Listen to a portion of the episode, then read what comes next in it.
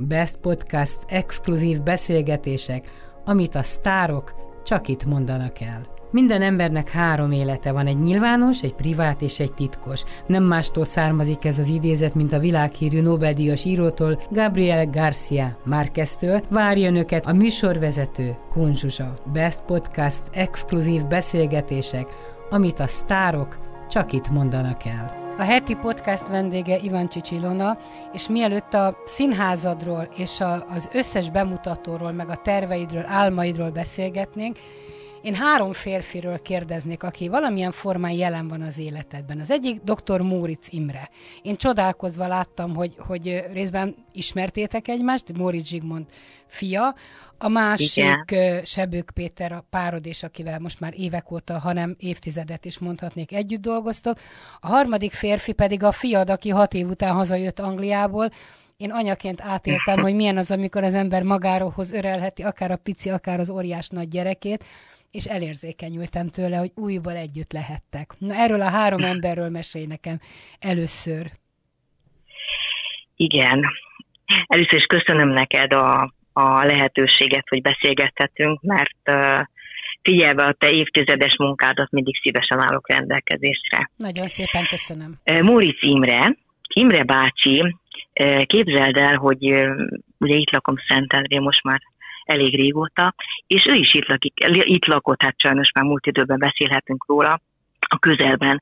És egyik télen a kocsim a, belecsúszott a hóba, és egy nagyon kedves úriember jött ki, és megkérdezte, hogy segíthet-e nekem, és hát mondom, köszönöm szépen, mit tudom, kitolta a kocsim, és később aztán mi találkoztunk egy, egy rendezvényen, és bemutatkozott nekem, hogy Móri Imre vagyok.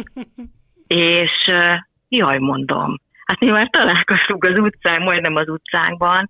Igen, igen, hát én vagyok Móri Zsigmond hozzátartozója, unokáját ide, fia, hát igen, igazából. És Imre bácsival nagyon jó volt a kapcsolat, és mindig elment itt a, az ajt, a házunk előtt, és mindig mondta nekem, hogy, hogy Ilonka, egyszer csináljanak Móricot, Móricot, és ugye így esett a választásunk erre a magyar mesékre, ami a Móricnak ilyen vidámabb öt darab egyfelvonásos, amit aztán én rendeztem.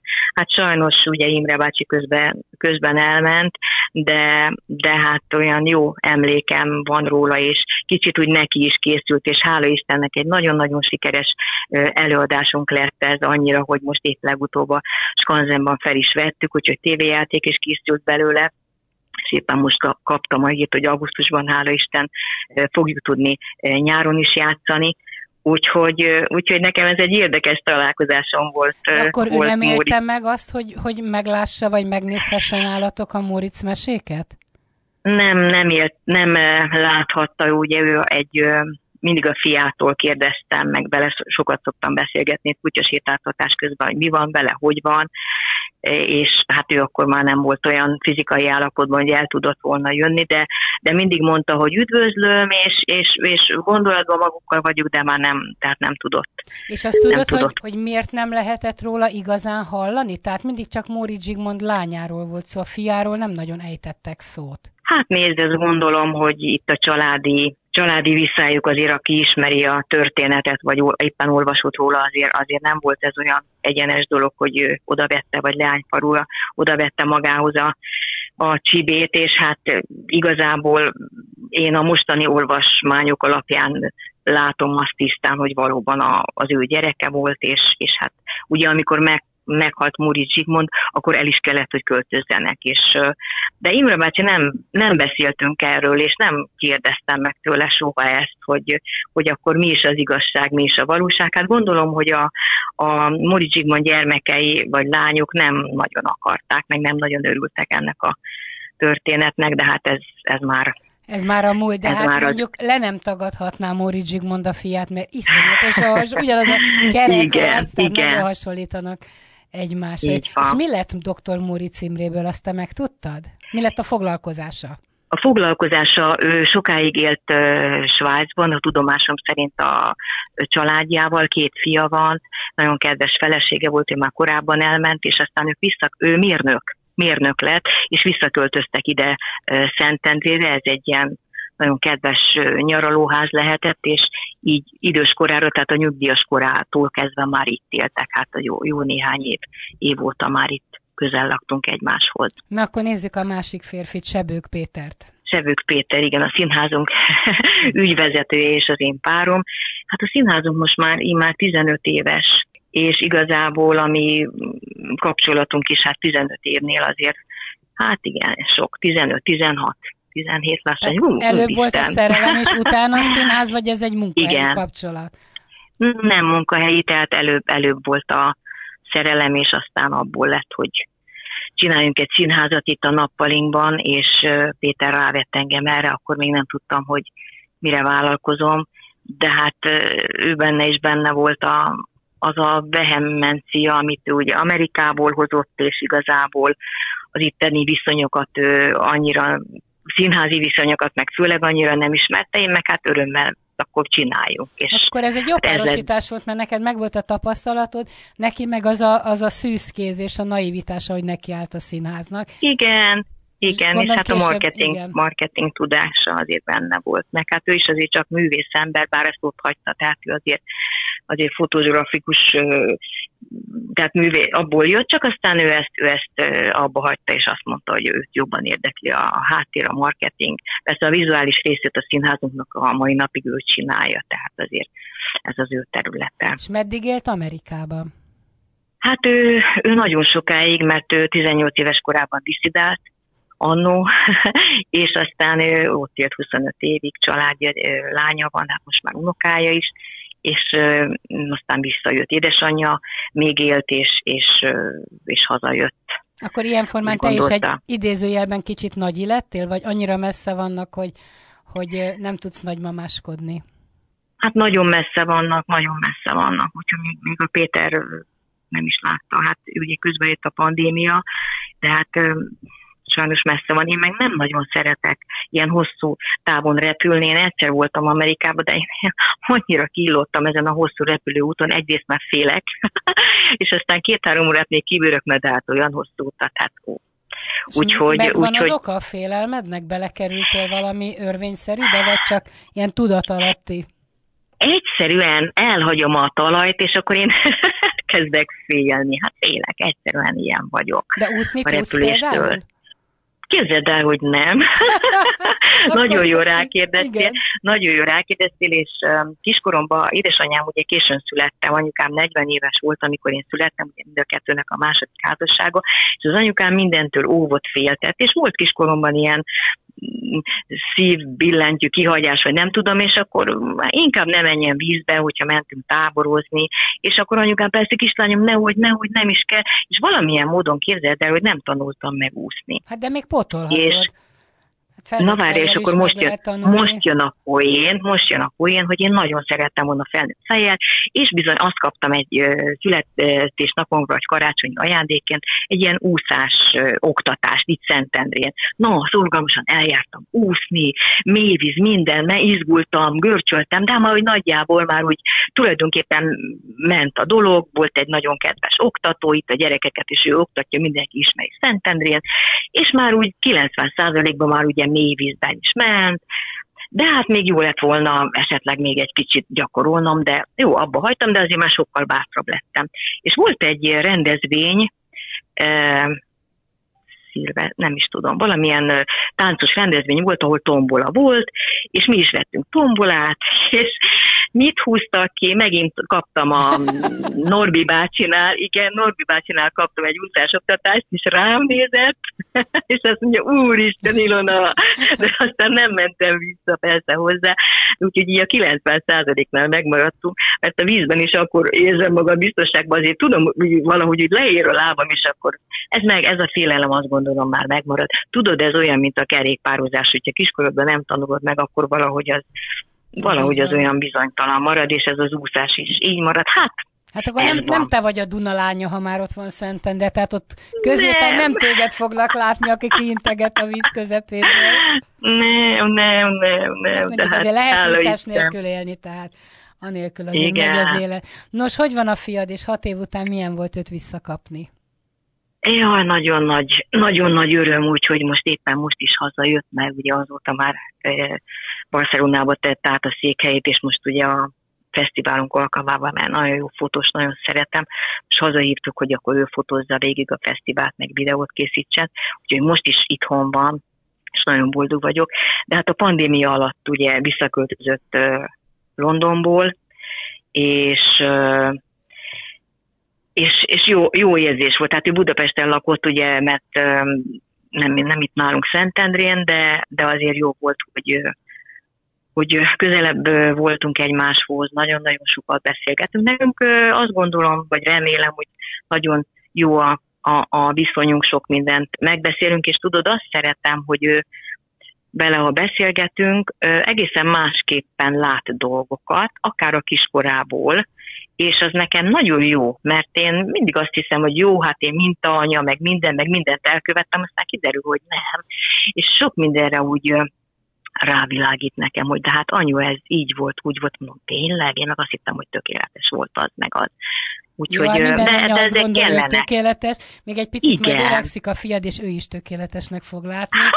Csak ilyenkor még azt hisz, hogy lehetett volna ezt máshogy csinálni. Mindig azt szoktam mondani, hogy egyet higgyen el minden gyerek, hogy azért többségében minden anya és minden szülő a legjobban szeretné csinálni, a legjobbat akarja a gyerekének, és a legjobban lehet ezt elszúrni, mert hát honnan tudná az ember, hogy hogy kell ezt jól csinálni, csak próbálgatjuk, próbálgatjuk a kis szárnyainkat. Persze, persze. Te is akkor most áttette a székhelyét Barcelonába, tehát ő már az a generáció, aki ott él, ahol akar, ott van, ahol akar, ott dolgozik, és ez neki egyáltalán nem okoz gondot, hogy a, a gyökerei itt vannak, tehát járja a világot. Így van, és én nagyon büszke vagyok rá, és a szívem ugye fáj, hogy nem él itthon, de közben meg olyan, olyan büszke vagyok rá, hogy tényleg ez a generáció, hogy ő most ott szerencsét próbál, most újra elkezdi gyakorlatilag előről, mert ő neki azért nagyon jó munkája volt ö, ö, Angliában, és nem kellett volna ezt a bajni, tehát mehetne oda-vissza, de az a klíma, meg szóval nem, nem, nem a legjobb. Nem a hát legjobb. És Spanyolországban meg... más a klíma, igen, tehát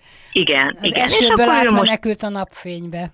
Átment, igen, igen, azt gondolom, hogy ő is olyan típus, hogy inkább inkább a napfény, napfényes oldalt szívesen választja, ráadásul tudod, ilyen nagy extrém sportoló, falatmászik, stb. Szóval, na, ezért is izgulnom kell, de, de el kell fogadnom, és el kell engednem, és el, de, de törekszem, és igyekszem, igyekszem, úgyhogy, úgyhogy boldog vagyok, és örülök, hogy ilyen önálló, és tényleg megtalálta a hivatását, nagyon szereti ezt a fotózást, tehát van egy olyan munka, amit amit nem csak azért csinál, hogy na most pénzt keresek, hanem tényleg hivatásának tekinti. De csinál szívesen mást is, tehát az sem okoz, szerintem nem fog neki gondot okozni, hogyha most éppen Spanyolországban nem fog rögtön fotós munkát kapni, ugye most adott be jelentkezéseket több helyre, hát nem lesz egyszerű, de, de bízom benne. Aztán meg azt mondta, nem, akkor megy tovább. Megy és, tovább, ez így van. Mm, és miket fotós szíve szerint? Hát ő divatfotós, divatfotósként dolgozott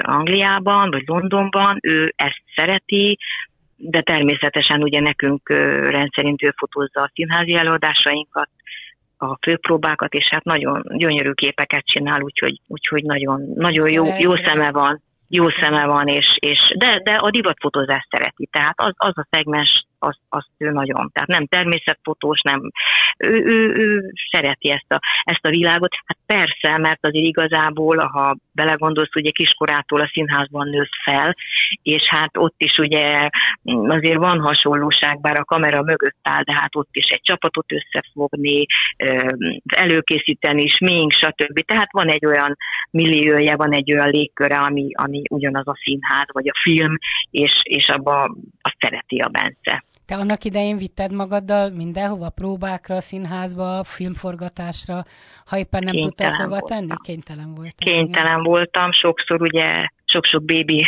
szitter is volt az életünkben, hogy édesanyám elment akkor, amikor a Bence született, tehát ez egy nagyon nehéz időszak volt az öröm, boldogság, meg a fájdalom, hogy anyukám meghalt rá egy hónapra, de nem volt igazán segítségem és akkor, amikor már nagyobb volt a Bence, akkor jött velem színházba, hát ezt szerették őt ott meg, ő is szeretett ott lenni, vagy éppen a Suproni színházba játszottam, még oda is vittem magammal, úgyhogy ő azért, ő azért, hát igen, nem volt könnyű, nem volt az ő élete ilyen szempontból egyszerű, de de hát a magam mellett akartam azért sokszor tudni őt. Pontosan hát ezért. Meg sokan szerették, tehát ezt nem lehet ám ezt sem eldönteni, mert hát gondold el, hányan ö, babusgatták ott, amíg te dolgoztál, lehet, hogy sokkal jobban járt így, mint hogy otthon valaki vigyázott rá, akár még egy nagymama is, de azért egy nagyon ingergazdag környezetben nőhetett így föl. Így van, egyetértek. egyetértek ezzel, igen, igen. Na nézzük a, nézzük a Kap, Koppány Jaga Testamentuma bemutatót. Láttam, hogy óriási siker volt, láttam, hogy valami iszonyatos mennyiségű színész és táncos volt a színpadon. Azért ez egy ilyen pici színháznak, ez nem egy büdzsé kímélő produkció. Hát Suzsi, én nem éppen uh, premiére mondtam a csapatnak, hogy amikor ebbe belekezdtem, és hát láttam persze, hogy a Nagy Megzoli ugye odaadta a, ő írta a daljátékot, a zenét, és, és rögtön úgy éreztem, hogy be kell mutatni, de nem tudtam, én nem tudtam, hogy mibe vágok bele. Hmm. És most, hogy meglett a premier, és ültem a nézőtéren, és mondtuk, te jó Isten, ezt most tényleg mit csináltok, ez tényleg megtörtént, tehát egy olyan óriási ugrás, hogy de, de hát nagyon-nagyon boldog vagyok, mert egy fantasztikus előadás, és olyan emberekkel, olyan művésztársakkal, a, a, a Somogyi Szilárd tényleg a maximalizmusával, azokkal az emberekkel, akit ő hozott, hogy ő is mindent elkövetett, hogy mellém is ugye a jelmezeket azért vállaltam, mert arra már nem volt, nem volt költségvetés, a Péter is azért a díszletet nem volt költség, és akkor közben jöttek mellém ilyen kis angyalkák, akik segítettek, a Balai Zsuzsi, aki már ezer éve szakmában van, hogy akkor segít, hát nem tudtam volna egyedül 70 ruha, hát, érted, csak kölcsönöztük a, kölcsönöztük a televízió millióból, tehát egy, egy olyan nagyszabású dolog kerekedett ebből, de akkor már a Szilárd is azt mondta, hogy nem adja alá, akkor ő még, akkor ő még szerez egy intelligens lámpát, mert ez csak akkor lesz jó, akkor még hozzátette, hogy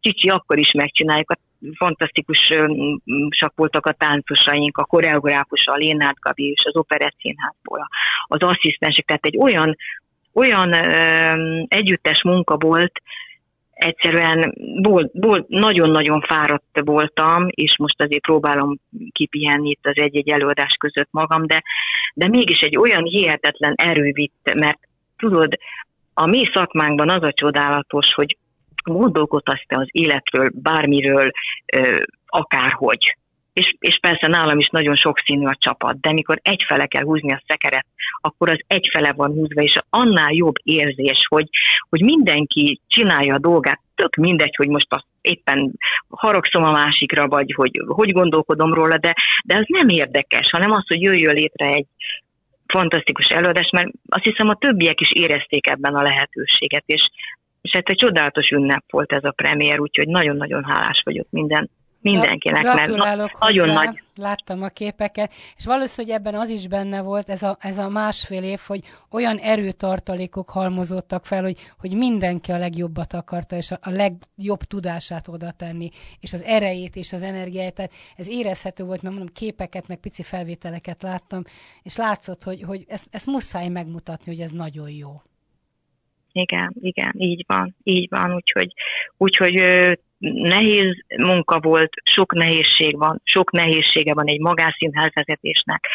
Mm, nem egy egyszerű dolog, de azt az örömet, azt az élményt, amit nekem az az este okozott, azt soha senki tőlem elvenni nem tudja. És ez engem végig kísért. Tehát ez, ez egy olyan ajándék, ami, ami mindennél többet ér, tudod, és akkor ebből mindig úgy erőt merítek, mert a hétköznapokban a színház működtetésében azért nagyon sok nagyon sok nehéz pillanat van, pillanat, hát hm, nagyon sok végig nehézség nagyon van, nehéz, igen. sok ö, olyan kellemetlenség van, akár megaláztatás, akár, na, minden benne van, de, de de nem számít. Szóval lenyelem, és akkor azt mondom, hogy gyerekek, amíg tudjuk, akkor így vigyük tovább.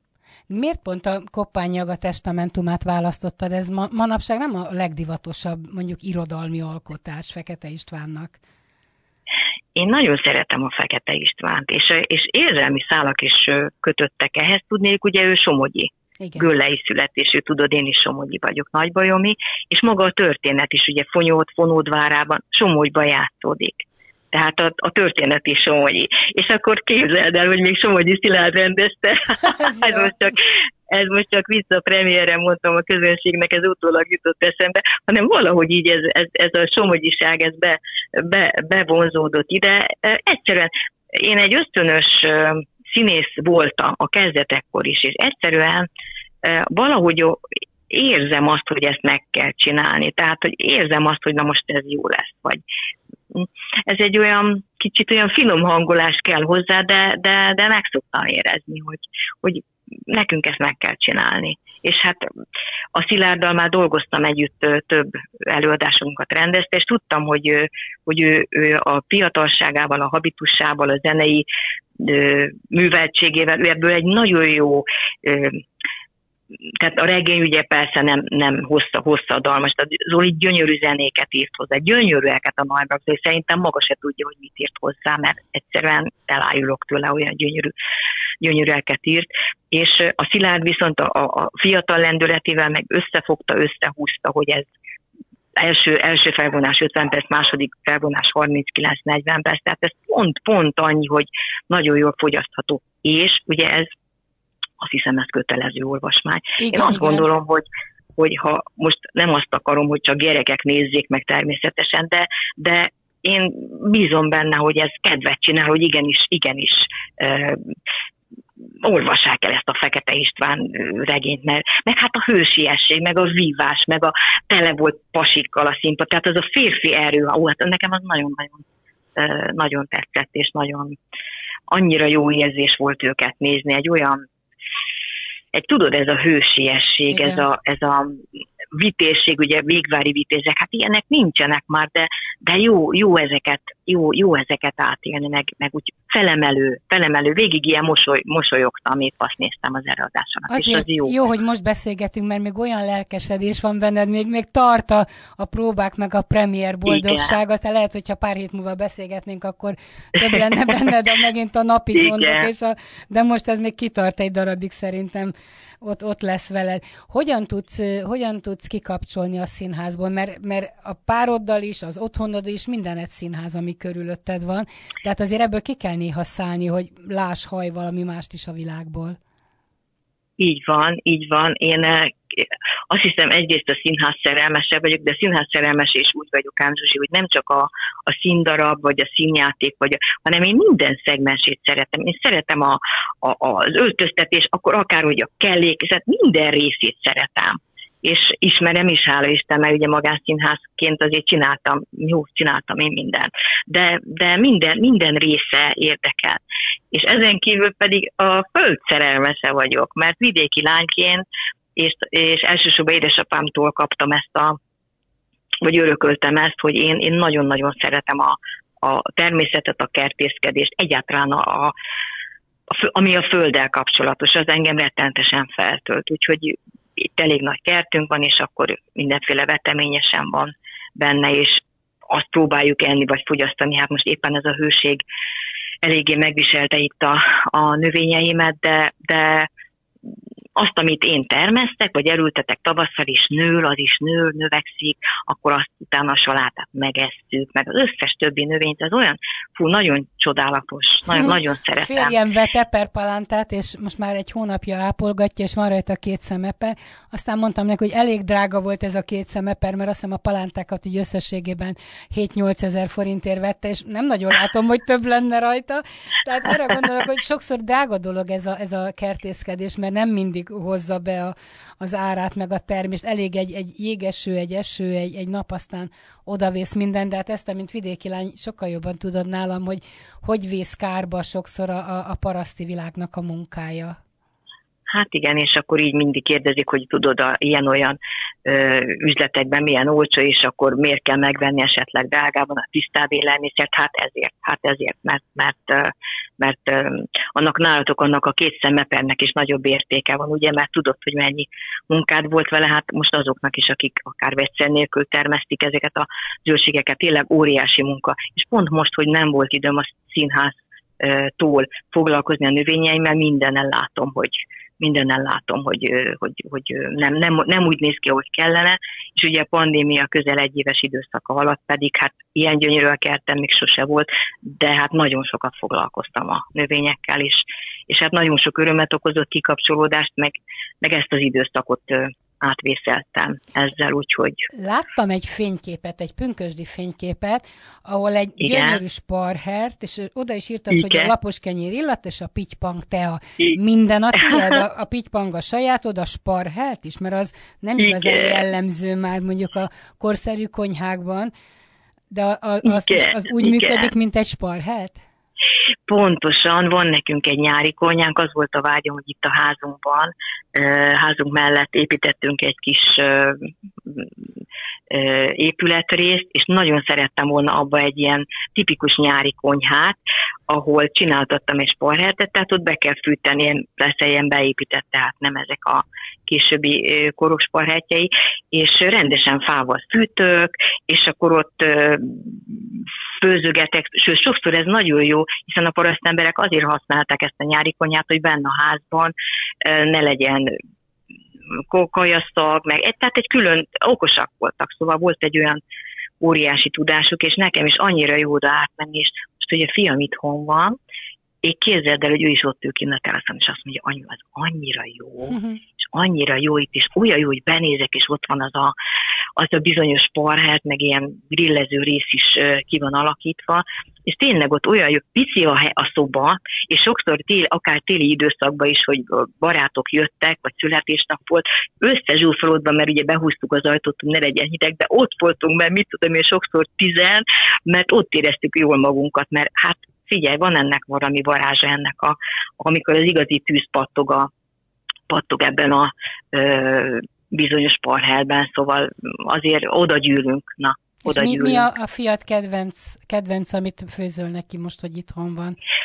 A fiam maga főz, nagyon jól főz, és nagyon örülök neki, különben nálunk a fiúk mindenki főz, de a Bence most éppen nagyon finom zöldségekkel zöldségeket süt főz egészségesen kajál, azért mégiscsak volt értelme annak, hogy így kiskorától kezdve, tudod, én ilyen megrögzött nagy biomániás voltam meg, hogy hogy ne egyen mérgeket, meg próbál, de, de látom, hogy ez, ez működik nála, és mivel most egy Bencének barátnője olasz kislány, és hát, hát tudjuk, hogy az olaszoknak elég jó ételeik vannak, úgyhogy igen, igen, úgyhogy most ott rengeteget tanult, és hát most ugye most Spanyolországban él már több hete, és onnan is mondtam neki, akkor készíts valamit, és ilyen nagyon finom zöldséges ételeket készít, Úgyhogy ő, ő készíti a kaját, ő, ő mondja, hogy anyukész a kaja, és akkor így eszünk együtt, ugye nem nekem kell. Akkor nem nekem kell. egy kicsikét. Csak megtermeled és megfőzik a fiúk, mondjuk a megtermelés egy egyszerű dolog. De állataitok is vannak, és mondjuk disznót vágtok, csirkének a torkát nyesz, kopasztok. Persze.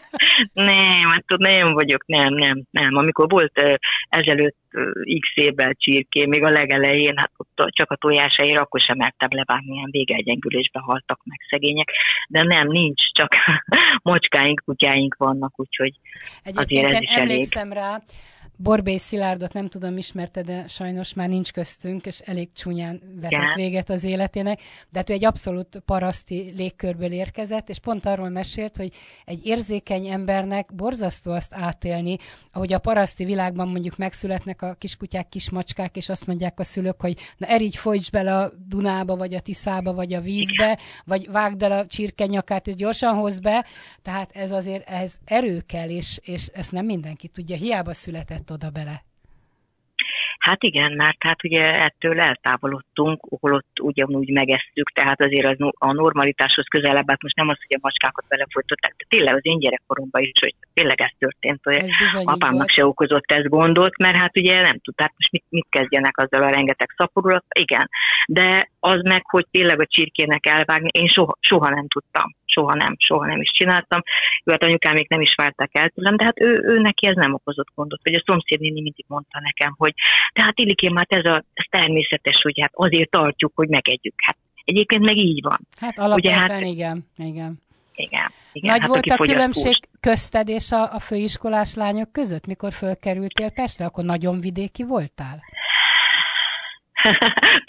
Tőlük kéne megkérdezni, de szerintem lelkileg én tudom, hogy igen. Igen, igen, óriási mm, hátrányjal indultam. Én azt gond, úgy éreztem, hogy hátrányjal indultam, mert uh, állandó szorongás volt bennem, hogy hogy tudok majd megfelelni a, azoknak a követelményeknek, amiket én nem is ismertem, mert én nem csináltam az előtt helyzetgyakorlatokat, vagy persze színjátszókör, meg versmondás volt, de azok valahogy olyan egyszerű meg voltak itt, meg mindent úgy, úgy helyzetgyakorlat rögtönözni, szóval az nekem nagyon nem ment. Emlékszem, hogy segítettek az osztálytársaim, hogy valahogy átjussak ezen a nehéz időszakon, és aztán, amikor jöttek a kis Molnár Ferenc jelenetek, a, akkor, akkor úgy megtaláltam a helyem, de nagyon-nagyon kilódtam, fú. De hát azért szerettek az osztálytársaim. Kik voltak meg a végén az osztálytársai? Aztán, az osztálytársaim, akiket uh, ismerhet a, ismerhetnek a rádióhallgatók, a Rudolf Peti, ő vele volt mindig közös jelenetünk, mert ugye ő is ilyen kis kamaszosabb volt, én is ilyen naiva voltam. Aztán a Pató Pisti, aki ugye már mm, Amerikában él, a édesapja is színész, nyertes Zsuzsa, akkor kilencen voltunk egyébként, a másik osztályban pedig heten voltak, az eszengyék osztálya volt a másik osztály. Egyébként nagyon jó kapcsolat volt a két osztály között, és hát mivel kollégiumban laktam, ott aztán folytatódott az esti éjszakai élet, úgyhogy nagyon-nagyon jó emlékeim és élményeim vannak, és egy óriási óriási dolog, szóval akkora dolog volt az életemben, ahogy felvettek a főiskolára, hogy csodál, csodálatos volt, csodálatos Mi lehettél volt tényleg. volna még, ha nem, nem színész? Én azt gondolom, hogy tanár lettem volna, mert édesapám mindenképpen azt akarta, hogy én valami normális és komoly ha már egyetemet főiskoláig eljutottam, ugye a családban az előtt nem volt ilyen, hogy azért az legyek, tehát afele is, és mivel humán érdeklődésű voltam, mert matematika, fizika órán egyszerűen a, csak a görcsre emlékszem a mai napig, és a kettesek, kettesekre, meg ilyen pót, nem, nem pótvizsga, hanem hogy még utolsó dolgozat, hogy akkor átmegyek-e kettessel, át, át, átmentem, hála Isten, de egy rémálom volt, egyáltalán nem volt érzékem hozzá, és, és igazából nem szégyellem, sokszor most is ki kell számolni valamit, akkor még van, amikor úgy használom a kezem, hogy biztos, hogy meglegyenek a aztán... Mögött, nem? Igen, igen, nem, nem ment. Nekem ez, nekem ez nagy, nagyon-nagyon nehéz volt, és ugye a magyar, meg orosz, hát édesanyám ugye kárpátaljai oroszul, hát ő is beszélt, meg én is orosz tagozatra jártam, meg jártunk ki a, a nagyszüleimhez, orosz, magyar, ezek voltak, amik, egyébként még a biológiát nagyon szerettem.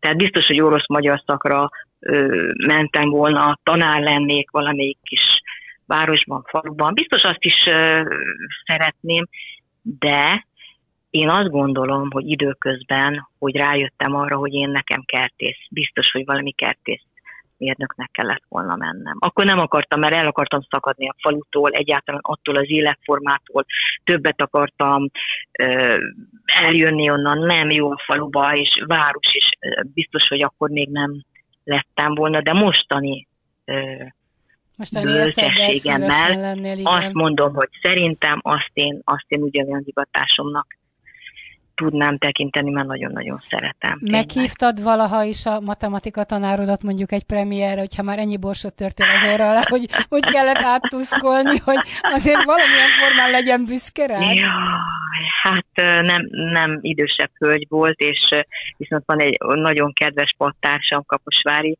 ő nagyon-nagyon jó volt, meg barátnőm volt osztálytársam a matematika, fizika, minden, minden reál tárgyból, és emlékszem, mindig mondom a beállnak mai napig is, hogy be a, akkor mondtam neked, hogy a, dolgozatoknak, hogy mutasd meg, és sugjál, és akkor azt elműzött, és azt mondta, nem mutatom meg, mert úgy is tudják, hogy nem te csináltad, mert nem tudnád megcsinálni. És annyira igaza volt, mert egy olyan reális nő volt, tehát maga a figu, tehát olyan hiába voltunk barátnők, ő nem mutatja meg, mert akkor esetleg neki ő üti meg a bokáját, mert hogy alkalmatlan vagyok rá, de hát hála Isten, valahogy az élet tényleg az embert úgy viszi, amerre kell, nem? Hát És persze. akkor... Volt egy nagyon szép mondatod, mert nem tudom, minek kapcsán mondtad, hogy úton önmagam felé vagyok. Ez azt Igen. jelenti, hogy, hogy nem tudom, én nemrég voltál ugye 60 éves talán tavaly, vagy kerek igen, születésnapod tavaly, volt, igen, hogy, igen. hogy legyen az ember nagyon türelmes, és ez vonatkozik a fiatalokra is, hogy, hogy igen hosszú idő kell ahhoz, hogy az ember rátaláljon az önmaga útjára.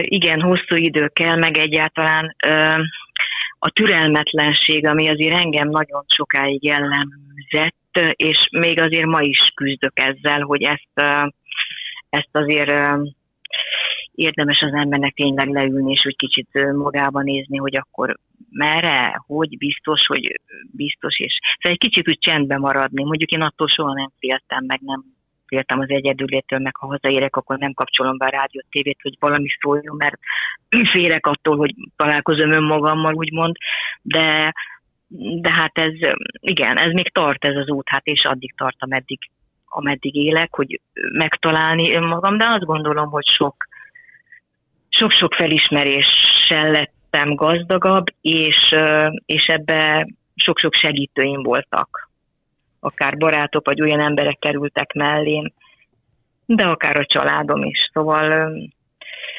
ez a dolog, ez, ez igen, volt egy ilyen úton önmagam fele, egy ilyen önálló estet állítottam össze a Kaposvári barátaim kérésére, és ez, ez, ez egy olyan fontos gondolat is lett nekem. Ez és is, ebből ez született is. egy, egy szöveg, vagy pedig már megírt versekre hogy Igen, egy önálló est, ahol, ahol a somogyiak van egy somogyiak baráti köre, mert mi somogyiak nagyon összetartóak vagyunk, és akkor én ezt ott adtam elő, közben meséltem az életemről, versekkel, jelenetekkel, és egy nagyon megható este volt, úgyhogy, meg hát a mis, tehát a somogyiak kötöttek azokhoz a gondolatokhoz, amiket ott elmondtam, úgyhogy van egy ilyen önálló estem, nem nagyon, nem gyakran szoktam előadni, mert azért elvisz a színház, meg a háttérmunka, de hát majd egyszer biztos. És mi van a színpaddal? Arról végleg lemondtál, hogy, hogy te is színpadon legyél? Ö, hát most, ö, most nagyon örültem annak például, hogy nem ját, mondjuk nem is játszottam volna ebben a darabban, a Kopányi nagyon komoly énekhangok vannak, de annyira jó volt, Zsuzsi, hogy, hogy végre úgy tudtam a háttérben segíteni, hogy, hogy nem kellett arra koncentrálnom, hogy akár most kis szerep, nagy szerep, mindegy, de ez, ez így volt jó. Ez így volt jó, hogy itt voltam háttérembernek, vagy, vagy arcnak. A színpadról annyiban nem mondtam le, hogy a új színházban játszom két kicsi szerepet, Bordán Irénnek vettem át két kis szerepét, mert ő egy film forgatásra külföldre ment, és akkor megkértek, hogy nem a Csongor tündében az éj monológiát nem tudtam kihagyni, vagy az éj, hát a monológot igen, uh-huh. meg, meg Csiszár rendezte a Kegyelmes asszony Porféja című darabot, abban van egy kis, kis szerepem. És ezt a két kis szerepet vettem át tavaly, és bekerültem újra egy közszínházba, és akkor láttam, hogy úristen, miket cipelek én ezzel a magánszínházzal, mit cipelek én magammal milyen óriási terhet, már bemegyek ugye a színházba, megcsinálják a hajam, rámodják a ruhát, és tíz órakor már gyakorlatilag itthon vagyok. És, és ugye nagy volt a kontraszt, hát persze 20 évet eltöltöttem közszínházba, de akkor is, hogy, hogy nekem ez mennyivel nehezebb önálló színházépület nélkül, járva az országot, sokszor a darabokba játszani, és akkor még éjszaka hajnalba hazaérni, problémákat megoldani. Nem könnyű. És mi nem, a nem könnyű. Ha felteszed magadnak a kérdést, hogy, hogy miért ezt a nehezebb utat választottad?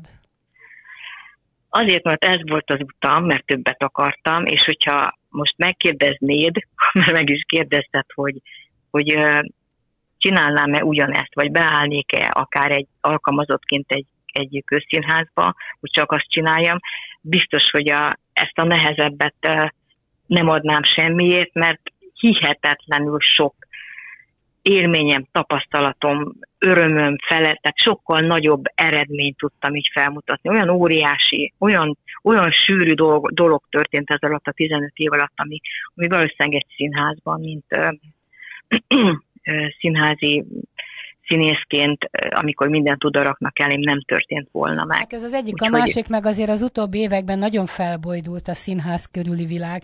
Tehát a politika annyira átszőtte, hogy, hogy nagyon nehéz ott békét találni. Te meg a sajátodban meg tudod teremteni, amit te gondolsz, és nem vagy senkinek kiszolgáltatva. Hát tulajdonképpen kiszolgáltatva azért ez, hmm. csak ki van szolgáltatva, mert azért, azért um, meg kell felelni a közönségnek, de a közönségnek is úgy kell megfelelni, hogy mégiscsak az én ízlésem, az én, azok a darabok menjenek, de az tény is való, hogy olyan emberekkel, olyan művészekkel, olyan munkatársakkal, olyan színdarabokat, amiket én örömmel csinálok, és szeretek, és válogathatok. És abban is megvan, vagy volt a szabadságom. Ha éppen én el akartam utazni, akkor nem nekem mondták meg, hogy na most előadás van kiírva, hanem akkor úgy lett beosztva a, a havi próbarend, hogy akkor éppen én el tudtam. Tehát azért ez óriási szabadsággal is jár. Hát meg és hát a szabadságnak meg mindig megvan az ára nyilvánvalóan, azt az ember megfizetés tudja, hogy ez mivel jár. Nagyon szépen köszönöm Ivancsics Ilonának, gratulálok neked a színházhoz, a premierhez, és nem csak a, a Kopányag a testamentumához, mert tudom, hogy egy fesztivált csináltál, egy ilyen szabadtéri fesztivált, tehát még egy, még egy kis gondot a nyakadba vettél ezzel, de hát úgy tűnik, hogy ez nagyon működik, és szép hagyományt teremtesz ott a Skanzenban, hogy, hogy ott a szabadtéren bemutasd nem csak a saját, hanem mások darabjait is esetleg.